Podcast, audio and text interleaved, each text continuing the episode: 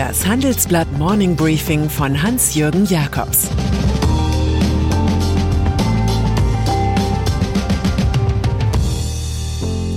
Guten Morgen allerseits. Heute ist Donnerstag, der 1. Juli, und das sind heute unsere Themen.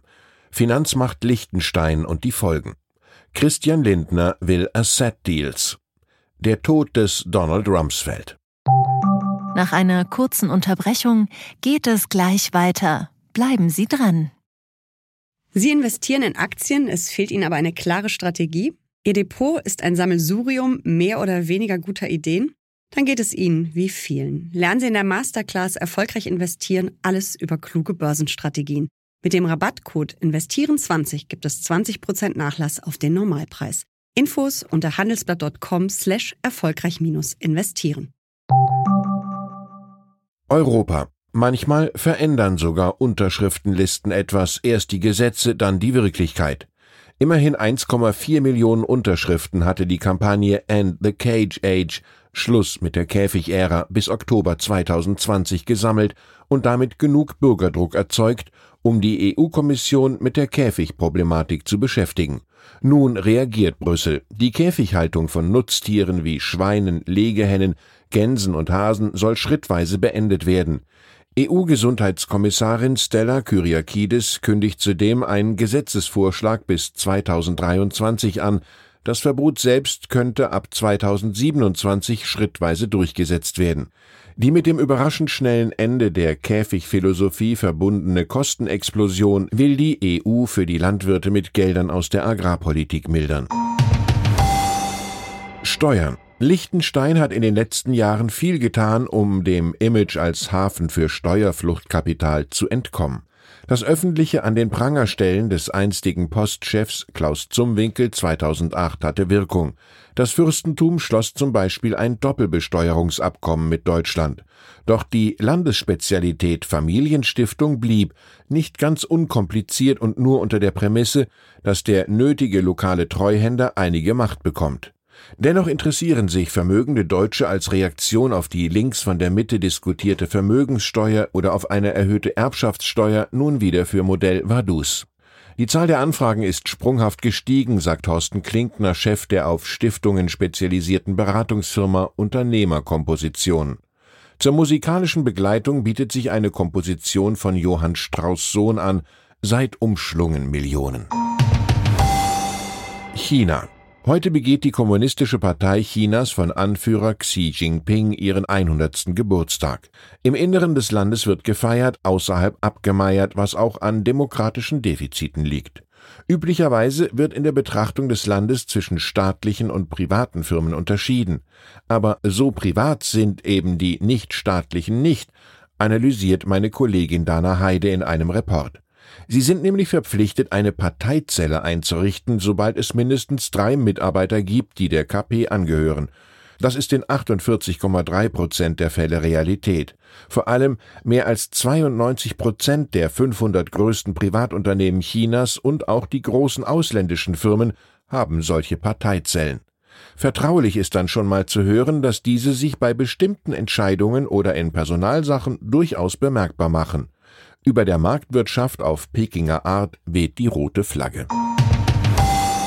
Christian Lindner Privatisierung von Staatsbeteiligungen in der deutschen Wirtschaft gehört seit langem zum Programm der FDP wie die Zigarre zu Ludwig Erhard. Ein Klassiker. Im anlaufenden Bundestagswahlkampf präsentiert Parteichef Christian Lindner jedoch eine finanzkapitalistisch gereifte Version. Der Bund würde demnach seine 22 Prozent an der Deutschen Telekom nicht einfach meistbietend verhökern, da der Deal ja auf die Schuldenbremse angerechnet würde. Nein, der Liberale rät im Handelsblatt zu Smart Deals. Er sagt, eine zukünftige Bundesregierung sollte sich öffnen für Asset Deals. Dabei würde die Telekom mit der Hergabe eigener Aktien als Geldersatz Anteile von Zielobjekten kaufen, etwa im Markt der Glasfaseranbieter. In der neuen Investmentbankersprache Lindners aus dem Asset der Telekom-Aktien wird ein Asset Glasfaserinfrastruktur. FDP Die meisten Start-up-Unternehmen sollen laut Umfragen angeblich zwar grün wählen, aber die FDP, wenn wir schon bei ihr sind, kann sich auf einen harten Kern von Jungunternehmern verlassen. Zehn von ihnen haben der Partei jetzt zusammen eine halbe Million Euro gespendet. Zu den Fans gehört Frank Thelen, Höhle der Löwen, Tao Tao von der Reiseplattform Get Your Guide sowie Julian Teike vom Digitalversicherer WeFox. Donald Rumsfeld seine nachhaltigste Wortschöpfung war die vom alten Europa. Gemeint waren 2003 vor allem Deutschland und Frankreich, die nicht einfach bei der Attacke auf den Irak mitmachen wollten als Verlängerung des Kriegs gegen den Terror. Diesen Feldzug hat Donald Rumsfeld gewollt und geplant. Er war von 1975 bis 1977 der jüngste US-Verteidigungsminister, in der Zeit des Irakkriegs hingegen der älteste. Dem einstigen Piloten und Fluglehrer wurden Folterungen in dem Endzeitort Abu Ghraib vorgehalten, bei denen Häftlinge gequält und sexuell missbraucht wurden. In der Privatwirtschaft übernahm der Republikaner einige funkelnde Jobs. Er saß elf Jahre im Verwaltungsrat des Schweizer Konzerns ABB. Freunde lobten Rummy als Falken, Feinde schmähten ihn als Kriegstreiber. Im Alter von 88 Jahren ist Donald Rumsfeld nun im US-Bundesstaat New Mexico gestorben. SAP Betriebsratsmitglieder haben bekanntlich einen besonderen Schutz vor Kündigungen. Bei SAP wird der langjährige oberste Arbeitnehmervertreter Ralf Zeiger dennoch jetzt außerordentlich gefeuert. Zuvor hatte sich der SAP-Betriebsrat mit dem augenscheinlichen Mitwirken Zeigers bei internen Affären beschäftigt und ihn mit großer Mehrheit zum sofortigen Rücktritt aufgefordert sowie die Zustimmung zur außerordentlichen Kündigung gegeben. Zeiger soll, so der Vorwurf, bei einer internen Untersuchung Beweismittel entfernt oder manipuliert haben. Manchmal geht es auch bei DAX-Konzernen zu wie bei einer Lottoannahmestelle. Hubert Aiwanger und dann ist da noch der bayerische Wirtschaftsminister und ausgewiesene Impfskeptiker Hubert Aiwanger, der für Kabale und Hiebe im Kabinett sorgt. Denn Ministerpräsident und CSU-Chef Markus Söder erwartet, dass sich alle Minister und Staatssekretäre immunisieren lassen, als Vorbild für die Bürger im Freistaat. Impfen lobte Söder dabei als einzige echte Antwort auf Corona und forderte seinen Vize vor Journalisten zur Rechtfertigung auf. Vielleicht sagst du selber was dazu, warum du dich nicht impfen lassen willst. Es sei eine persönliche Entscheidung und dabei solle es bleiben, konterte der Chef der Freien Wähler. Wir sollten keinen öffentlichen Druck aufbauen. Klingt gut, aber vielleicht braucht gerade Aiwanger den öffentlichen Druck, um es bei der Bundestagswahl mit seiner Gruppierung über die 5%-Hürde zu schaffen. Ich wünsche Ihnen einen selbstbestimmten Tag. Ich darf mich heute mit einem gelösten Ciao in den zwei Wochen Urlaub verabschieden. Mein Kollege Christian Rickens übernimmt den Backdienst. Am 19. Juli bin ich dann wieder für Sie da. Es grüßt Sie herzlich Ihr Hans-Jürgen Jakobs. Das war das Handelsblatt Morning Briefing von Hans-Jürgen Jakobs, gesprochen von Peter Hofmann.